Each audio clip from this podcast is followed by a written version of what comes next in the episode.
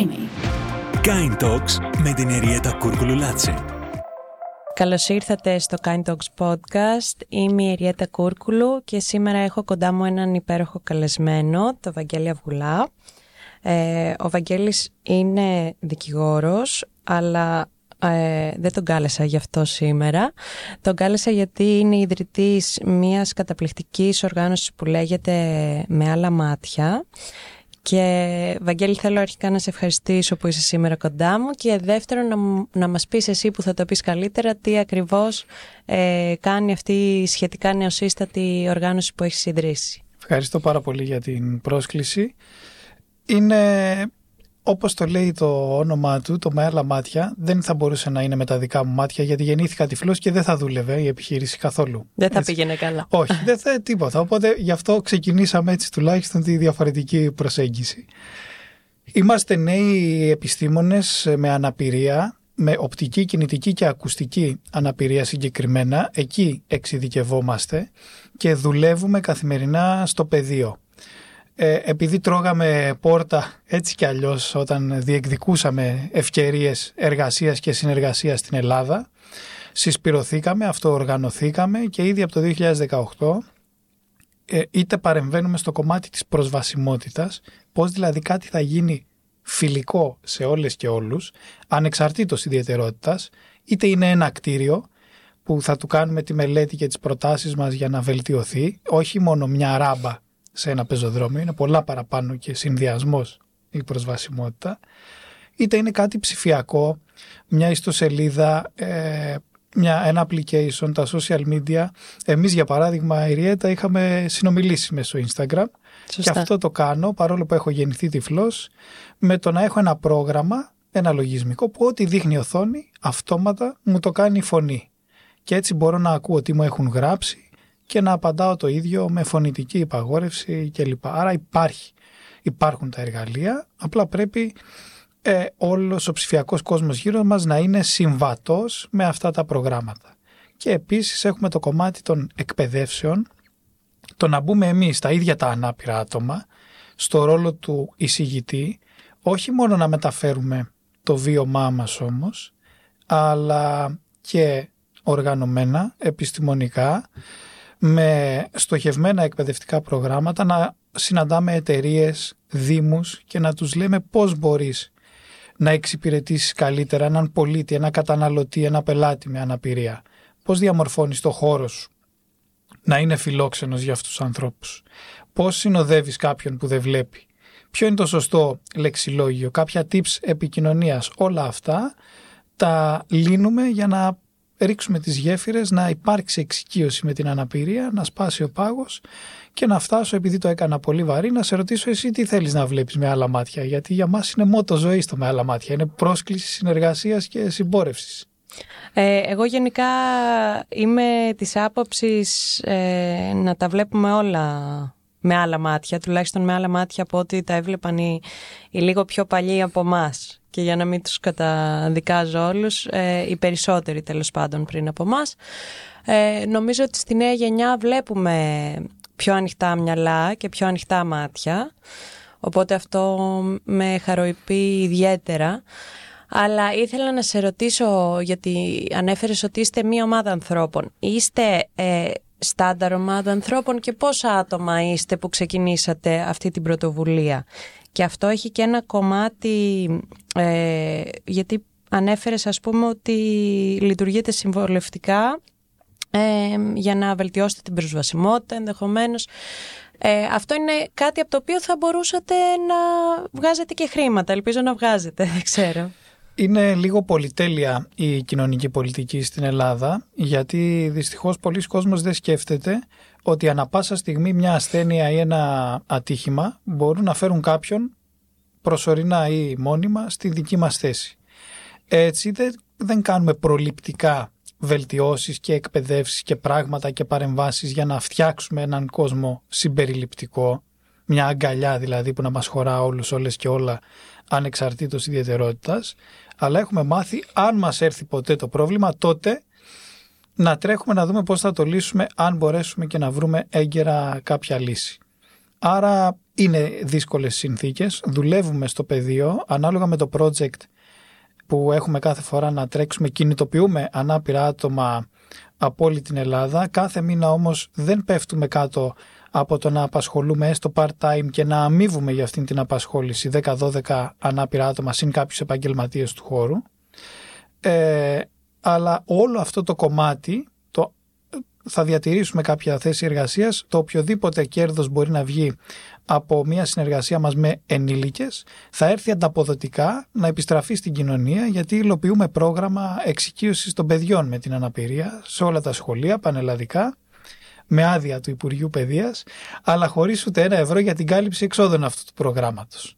Άρα το ίδιο το Υπουργείο λέει ναι μπράβο μπείτε στα σχολεία απαντήστε για τη διαφορετικότητα αλλά πληρώστε βενζίνες, διόδια, συνοδούς, οποιαδήποτε έξοδα άλλα μετακίνησης γιατί μας καλούν από όλη την Ελλάδα και βρείτε άκρη με αυτό. Εμείς διεκδικούμε να μπει οργανωμένα στα σχολεία σαν μάθημα η εξοικείωση με την, όχι μόνο με την αναπηρία, με διάφορες πτυχές της διαφορετικότητας. Γιατί σήμερα η αναπηρία που για μας είναι κατάσταση ζωής είναι ακόμα στο στόμα πολλών ανθρώπων βρισιά και προσβολή και υποτιμητικός λόγος και έτσι μπορεί να ακούμε στο δρόμο ή στα διαλύματα που τα παιδιά τσακώνονται, που οι οδηγοί τσακώνονται, ότι α, στραβώσεις, θα πέσεις πάνω μου ή κουφάλογος σου μιλάω, δεν με ακούς τόση ώρα ας πούμε, ή καθυστερημένος, δεν, με, δεν με καταλαβαίνεις, βαριές δηλαδή εκφράσεις που κάποιοι θεωρούν ότι κερδίζουν πόντους στο δημόσιο λόγο αν πάρουν μια κατάσταση την οποία δεν έχουν ζήσει ούτε λίγα λεπτά και την χρησιμοποιήσουν έτσι. Και εμείς προσπαθούμε να αλλάξουμε την οτροπία του κόσμου.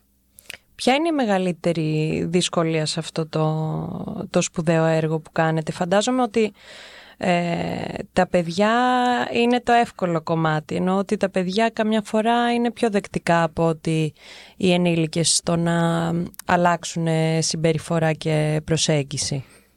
Έχεις δίκιο, τα παιδιά ό,τι είναι να ρωτήσουν, θα, μπορεί να το ρωτήσουν σκληρά, χήμα, να φανεί αγένεια με βάση τα fake πρωτόκολλα των μεγάλων, αλλά εμείς το γουστάρουμε αυτό το πράγμα και συγγνώμη έτσι για την απλοποιημένη προσέγγιση. Μας αρέσει γιατί νιώθουμε την αθωότητα, την αλήθεια, την αγνότητα, την καθαρή επικοινωνία εκείνη την ώρα και απαντάμε σε όλες τις ερωτήσεις. Δεν υπάρχει ερώτηση που θα απαγορεύσουμε να ακουστεί, ε, ούτε αφήνουμε σε συντονιστικό ρόλο δασκάλους, καθηγητές να κάνουν αυτό, μη το πεις, άστο, ναι. αυτό είναι. Δεν υπάρχει τώρα ούτε σούτ, ούτε άστο, ούτε τίποτα απαντάμε τα πάντα. Το δύσκολο είναι πλέον ε, να προσπαθήσουμε να συζητάμε με τους μεγαλύτερους οι οποίοι ξεκινούν από μια αφετηρία οι περισσότεροι, οι παλαιότερες γενιές από εμάς, γιατί είμαστε κοντά εγώ και εσύ ηλικιακά, ε, ότι εμείς ξέρουμε πώς είναι ή νομίζουμε ότι ξέρουμε και έτσι πληρώνουμε ε, συχνά την αδράνεια, την ημιμάθεια.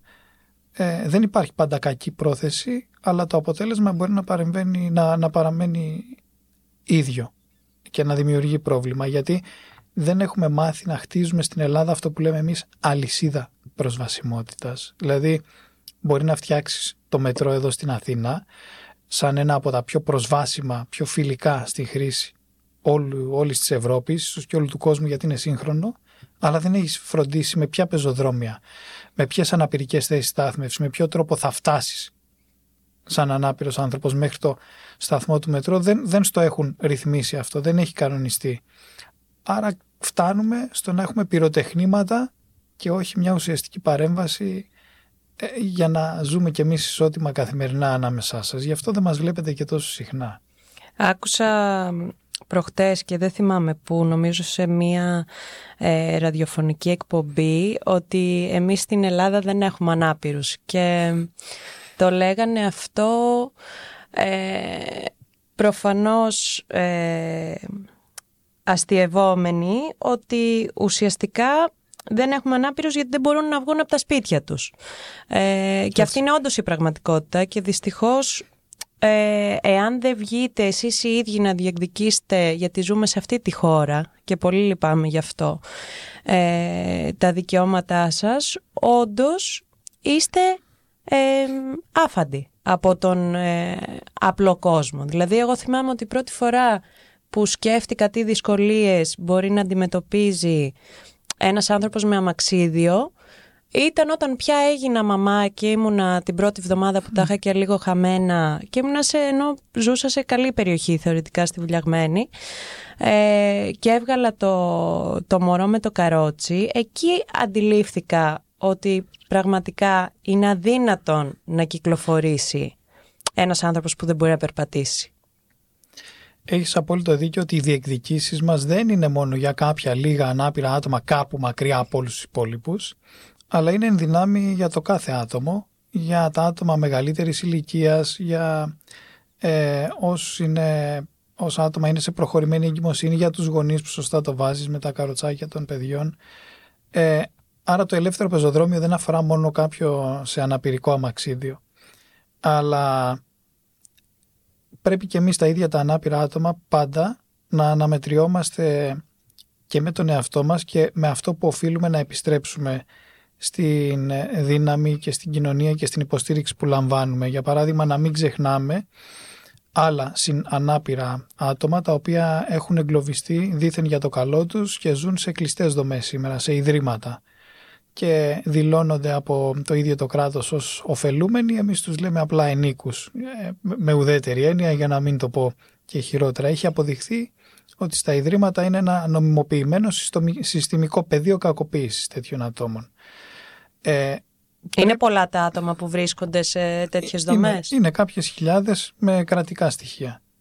Και συνεχώς βλέπουμε ε, δημοσιεύματα κάποιος ξέφυγε, κάποιοι τσακώθηκαν μεταξύ τους, πέθανε έτσι το ένα ανάπηρο άτομο, πέθανε αλλιώς το άλλο κλπ. Για να μην πω για σχέδια εκένωσης που δεν υπάρχουν σε περίπτωση φυσικών καταστροφών, εκτάκτων γεγονότων κλπ. που απλά είμαστε τυχεροί μέχρι τώρα, αλλά κατά καιρούς όλο και κάτι συμβαίνει να μας, για να μας θυμίζει ότι κάποιοι δεν έχουν φωνή χωρίς να επιλέγουν να μην έχουν φωνή και εμείς πρέπει να γινόμαστε η φωνή αυτών των ανθρώπων γιατί για μένα, για παράδειγμα, όταν γεννήθηκα από δύο γονείς χωρίς ιδιαίτερη μόρφωση και χωρίς πολλά λεφτά με έσωσε η απόφασή τους όπως το νιώσαν το λέω να μεγαλώσει αυτό το παιδί σαν κανονικό παιδί και όπου πάει λέγανε. Ναι. Και έτσι γλίτωσα μέσα σε πέντε λεπτά τη λάθος μεριά της πύλης. Το να βρεθώ κι εγώ σε αυτές τις δομές που θα είναι δίθεν για το καλό μου. Άρα δεν πρέπει όταν συγκεντρώνουμε λίγο δύναμη, λίγους followers, λίγη, λίγη δημοσιότητα σε αυτό που κάνουμε να την κρατάμε για τον εαυτό μας και να πέσουμε σε μια παγίδα μόνο της αυτοδημιουργίας. Πρέπει να επιστρέφουμε, να ανοίγουμε τέτοια θέματα στο με άλλα μάτια το κάνουμε, κάνουμε διαδικτυακές συζητήσεις, κάνουμε δημοσιεύματα και για άτομα που βιώνουν πολλαπλές διακρίσεις. Τους πρόσφυγες με αναπηρία που φτάνουν στην Ελλάδα και δεν ξέρουμε την τύχη τους για παράδειγμα. Τα ΛΟΑΤΚΙ ανάπηρα άτομα που ανοίξαμε αυτό το θέμα. Πρέπει να γινόμαστε η φωνή των ακόμα πιο αδύναμων από μας. Δεν είμαστε οι τελευταίοι στον κοινωνικό αποκλεισμό και πάντα πρέπει να κρίνουμε τον εαυτό μας και να σταθμίζουμε τα γεγονότα και τις παρεμβάσεις μας. Έχεις πολύ δίκιο ότι πάντα υπάρχει κάποιος που περνάει ακόμα πιο δύσκολα και αντιμετωπίζει ακόμα ε, πιο σοβαρά προβλήματα και είναι πολύ σημαντικό όντως να μιλάμε για όλους όταν μιλάμε και ενώ όχι μόνο εσύ που έχεις μιας μορφής αναπηρίας αλλά και εμείς που ενδεχομένως να μην έχουμε. Και αν μου επιτρέπεις να μην φανταζόμαστε μόνο καθημερινότητα που δεν μπορούμε να βγούμε από τα σπίτια μας με το λευκό μπαστούνι, με το σκύλο οδηγό τυφλών, με το αμαξίδιο ο αποκλεισμός είναι σε παραδείγματα όπως το ότι εγώ, σαν τυφλός άνθρωπος που μένω μόνος μου στο σπίτι, δεν ξέρω τις ημερομηνίες λήξης των προϊόντων, τα συστατικά τους, την τιμή τους. Δεν είναι αυτή η πληροφορία προσβάσιμη σε μένα. Πάω σε ένα εστιατόριο και δεν υπάρχει κατάλογος στη γραφή των τυφλών για να ξέρω, συνήθως δεν υπάρχει, κάποιοι είναι η εξαίρεση, τι μπορώ να παραγγείλω, ποιες επιλογές έχω, πόσο κάνει. Δηλαδή, ε, οι κοφοί συνάνθρωποι μας δικαιούνται με δωρεάν κρατική παρέμβαση μόνο αν προσθέσεις τις ώρες δύο μέρες το χρόνο δύο από τις 365 μέρες διερμηνία στην νοηματική γλώσσα. Απίστες. Τις υπόλοιπες αν έχουν λεφτά θα πληρώσουν από την τσέπη τους. Αν δεν έχουν γι' αυτό δεν μας βλέπετε τόσο συχνά γύρω ενώ είμαστε πάνω από ένα εκατομμύριο ανάπηροι άνθρωποι, όχι μόνο οπτική, κινητική, ακουστική, αλλά και αυτό που λέμε εμείς αόρατες αναπηρίες, αυτό που δεν φαίνεται με γυμνό μάτι, αλλά είναι μια καθημερινή δύσκολη κατάσταση που θέλει υποστήριξη. Πολύ σημαντικό ε, αυτό που λες και όντως είναι μικρές λεπτομέρειες που ακόμα και εγώ δεν θα τις σκεφτόμουν ποτέ και είναι αρκετές για να κρατήσουν κάποιον ε, σπίτι του. Και για μένα αυτό είναι μεγάλη αδικία, ενώ και το να είναι κάποιος καλά, να είναι θεωρητικά υγιής και να μην μπορεί άνετα να κυκλοφορήσει και να, να γίνει μέρος του κοινωνικού συνόλου είναι πάρα πολύ ε, σοβαρό και χάνουν όλοι από αυτή την κατάσταση. Νομίζω ότι αυτό δεν καταλαβαίνει πολλοί κόσμος, ότι δεν χάνετε μόνο εσείς, χάνουμε και εμείς, χάνουν τα παιδιά μας, που χρειάζεται να πηγαίνεις εσύ να τους κάνεις μάθημα.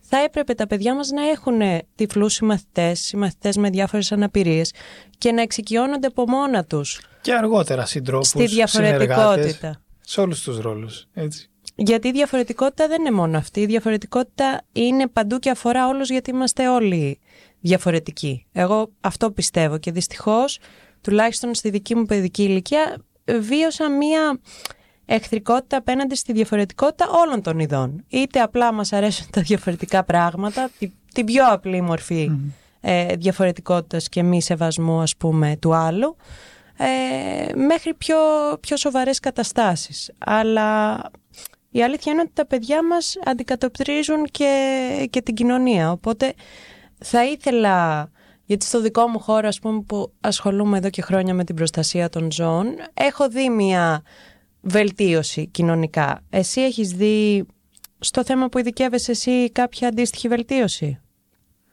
Και μόνο που κάνουμε, για παράδειγμα, παρέα σήμερα αυτή τη συζήτηση, χωρίς να είναι κάποια παγκόσμια ημέρα, είναι βελτίωση. Γιατί ναι. έχει παραμείνει ανοιχτό το θέμα. Γιατί μας απασχολεί πάνω από μια παγκόσμια μέρα πυροτεχνηματικά το χρόνο. Γιατί κερδίζουμε συμμάχους, βρίσκουμε ανθρώπους που νιώθουν το μήνυμά μας και τους νιώθουμε και εμείς το ότι μας καταλαβαίνουν και μεγαλώνει αυτή η συμμαχία. Ε, μόνο το δικό μας, η δική μας ομάδα έχει συναντήσει γύρω στις 43.000 μαθητές και μαθήτριες τα τελευταία 6 χρόνια κόντρα στην πανδημία και στους περιορισμούς που υπήρχαν.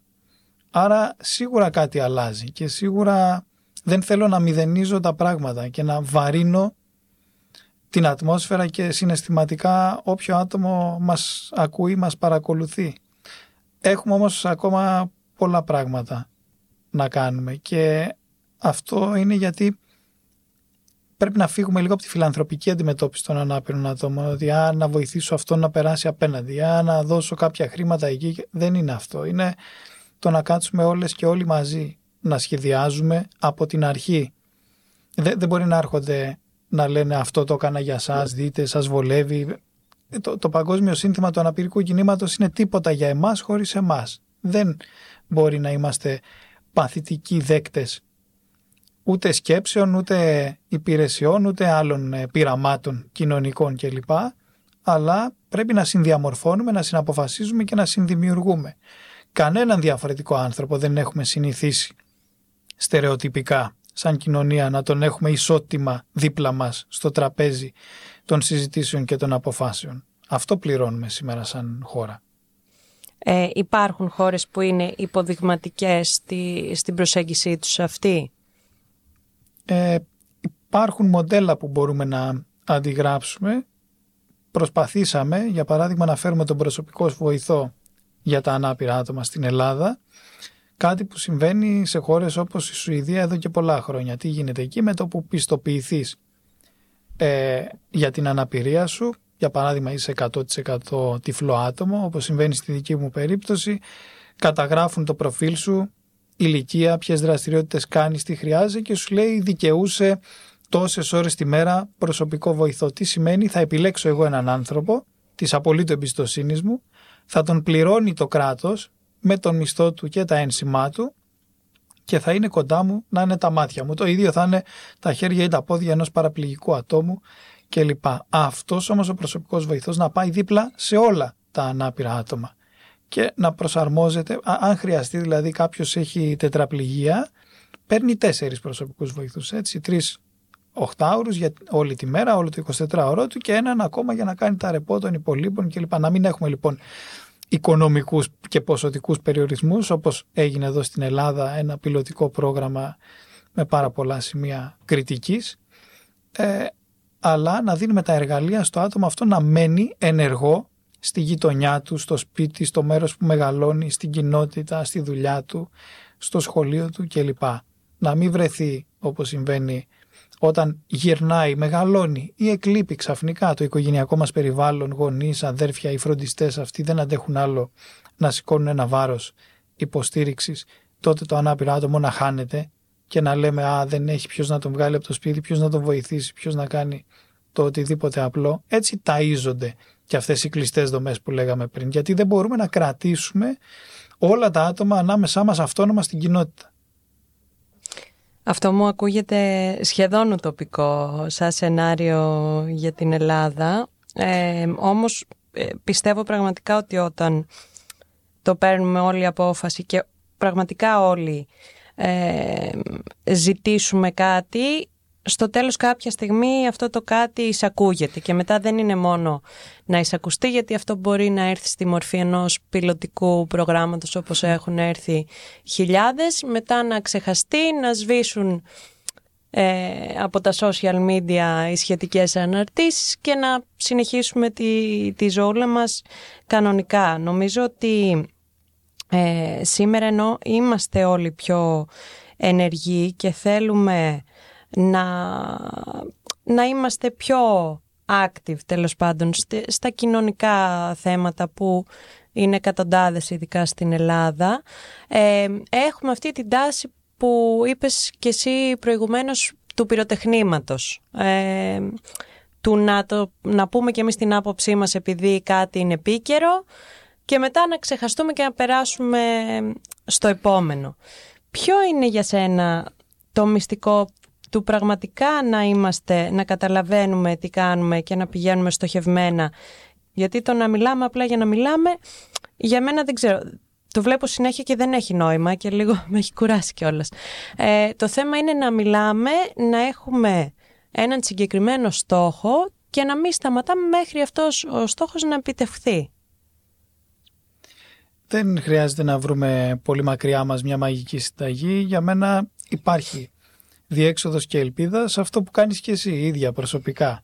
Και ξεκίνησα και το παρακολουθώ. Κρατάει το κάθε άτομο στα χέρια του μια, να το πούμε απλά, μικρή χούφτα χρυσόσκονης που μπορεί να πασπαλίσει τα δικά του τα όνειρα, αλλά μπορεί και να γλιτώσει την παγίδα του εγώ και να πάει προς το εμείς και να ρίξει λίγο τέτοια χρυσόσκονη και στα όνειρα κάποιων άλλων ανθρώπων που είναι γύρω του, που είναι πιο αδύναμοι που δεν τους έφτασε ακόμα αυτή η δυνατότητα. Και έτσι οι δυνάμεις μας και οι απόψεις μας και οι προσπάθειές μας και το θέλω μας δεν διοχετεύεται μόνο σε μια ευθεία γραμμή που ξεκινάει από τον εαυτό μας και αν κατέληγε κάπου θα ήταν πάλι ο εαυτός μας, αλλά φεύγει σαν ήλιος. Έχω αγγίξει από χαρτοκατασκευές που επισκέπτομαι τα σχολεία, παιδικούς σταθμούς και νηπιαγωγεία τον ήλιο και ξέρω ότι φεύγουν με αφετηρία ένα κύκλο, διάφορες ακτίνες γύρω-γύρω πάνε παντού, έτσι.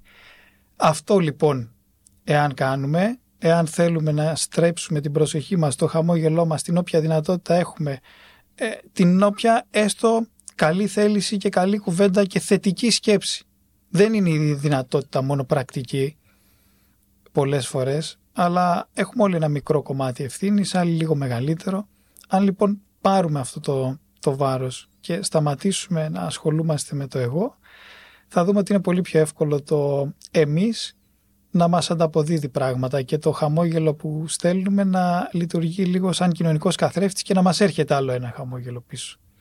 Και χαίρομαι που σε συνάντησα και σε αυτά τα μικρόφωνα και πίσω από αυτά, γιατί είσαι ένας νέος άνθρωπος και δίνεις ελπίδα σε ανθρώπους που ονειρεύονται λάθος κάποιες καταστάσεις καμιά φορά και τα παιδιά έχουν δίκιο στα σχολεία να μας συναντάνε, να δηλώνουν απογοητευμένα, να νιώθουν ότι δεν παίρνουν την κατανόηση που χρειάζονται και να ψάχνουν πρότυπα. Να ψάχνουν αν γίνεται κάτι διαφορετικό και πού γίνεται και ποιος το κάνει και πώς γίνεται. Και τα πρότυπα δεν είναι μόνο καλογυμνασμένα νέα υγιή σώματα ποδοσφαιριστών και ανθρώπων που παίζουν μπάσκετ και τα δείχνουν οι αθλητικές ειδήσεις. Υπάρχουν και άλλα πρότυπα και μπορούμε να τα βρούμε αν κλείσουμε λίγο τα μάτια και ψάξουμε γύρω μας και μέσα μας αλλά να απεγκλωβιστούμε από την πρώτη ματιά και από την πρώτη εικόνα και να δούμε τα πράγματα με άλλα μάτια. Πάντως ε, και εσύ είσαι ένα τέτοιο άτομο, ένα άτομο που αποτελεί τον ήλιο που μοιράζει τις ηλιαχτίδες του παντού. Εμένα αυτός ήταν και ο σκοπός ε, του να ξεκινήσω αυτό το, το podcast, το να δώσω φωνή και εγώ όπως μπορώ ε, σε ανθρώπους που είναι πραγματικά πρότυπα και δεν έχει έρθει άνθρωπος σε αυτό το podcast που δεν είναι και πρότυπο για εμένα προσωπικά. Ε, οπότε όλη αυτή η εμπειρία μου έχει δώσει και ένα τεράστιο αίσθημα αισιοδοξίας γιατί ε, μη τελειώνοντας τα επεισόδια αντιλαμβάνεσαι πώς οι τέτοιοι άνθρωποι μπορεί να υπάρχουν σε μια χώρα που επειδή έχουν το βήμα συνήθως διαφορετικού ε, είδους άνθρωποι καμιά φορά ξεχνιόμαστε και νομίζουμε, νομίζουμε ότι όλοι είναι ε, λίγο πιο ρηχοί και πιο ε, δεν ξέρω, πιο στον κόσμο τους από ό,τι τέλος πάντων θα θέλαμε. Οπότε σε ευχαριστώ πάρα πολύ που ήσουν σήμερα κοντά μου. Σε ευχαριστώ για όλα όσα κάνεις και ελπίζω πραγματικά και εμείς να μπορέσουμε ε, να συνεισφέρουμε στο πολύ σημαντικό σας έργο και καλή συνέχεια σου εύχομαι σε ό,τι όνειρο και να έχεις. Εγώ σε ευχαριστώ για το βήμα και σε ευχαριστώ για το χαμόγελο που παίρνω τώρα που κλείνει η εκπομπή και το οποίο ακούγεται. Γι' αυτό καλό όλα τα άτομα που μας ακούν να χαμογελάνε γιατί μπορούμε να το αντιληφθούμε. Αλλάζει και η χρειά και ο ήχος και η έκφραση και το πρόσωπο και το εισπράττουμε. Άρα δεν είναι μόνο οπτικό. Άρα ελπίζω να δώσαμε ένα επεισόδιο που να αυξήσει τα χαμόγελα γύρω μας από σήμερα και μετά. Έτσι, είμαι βέβαιη. Ευχαριστώ πολύ, Βαγγέλη.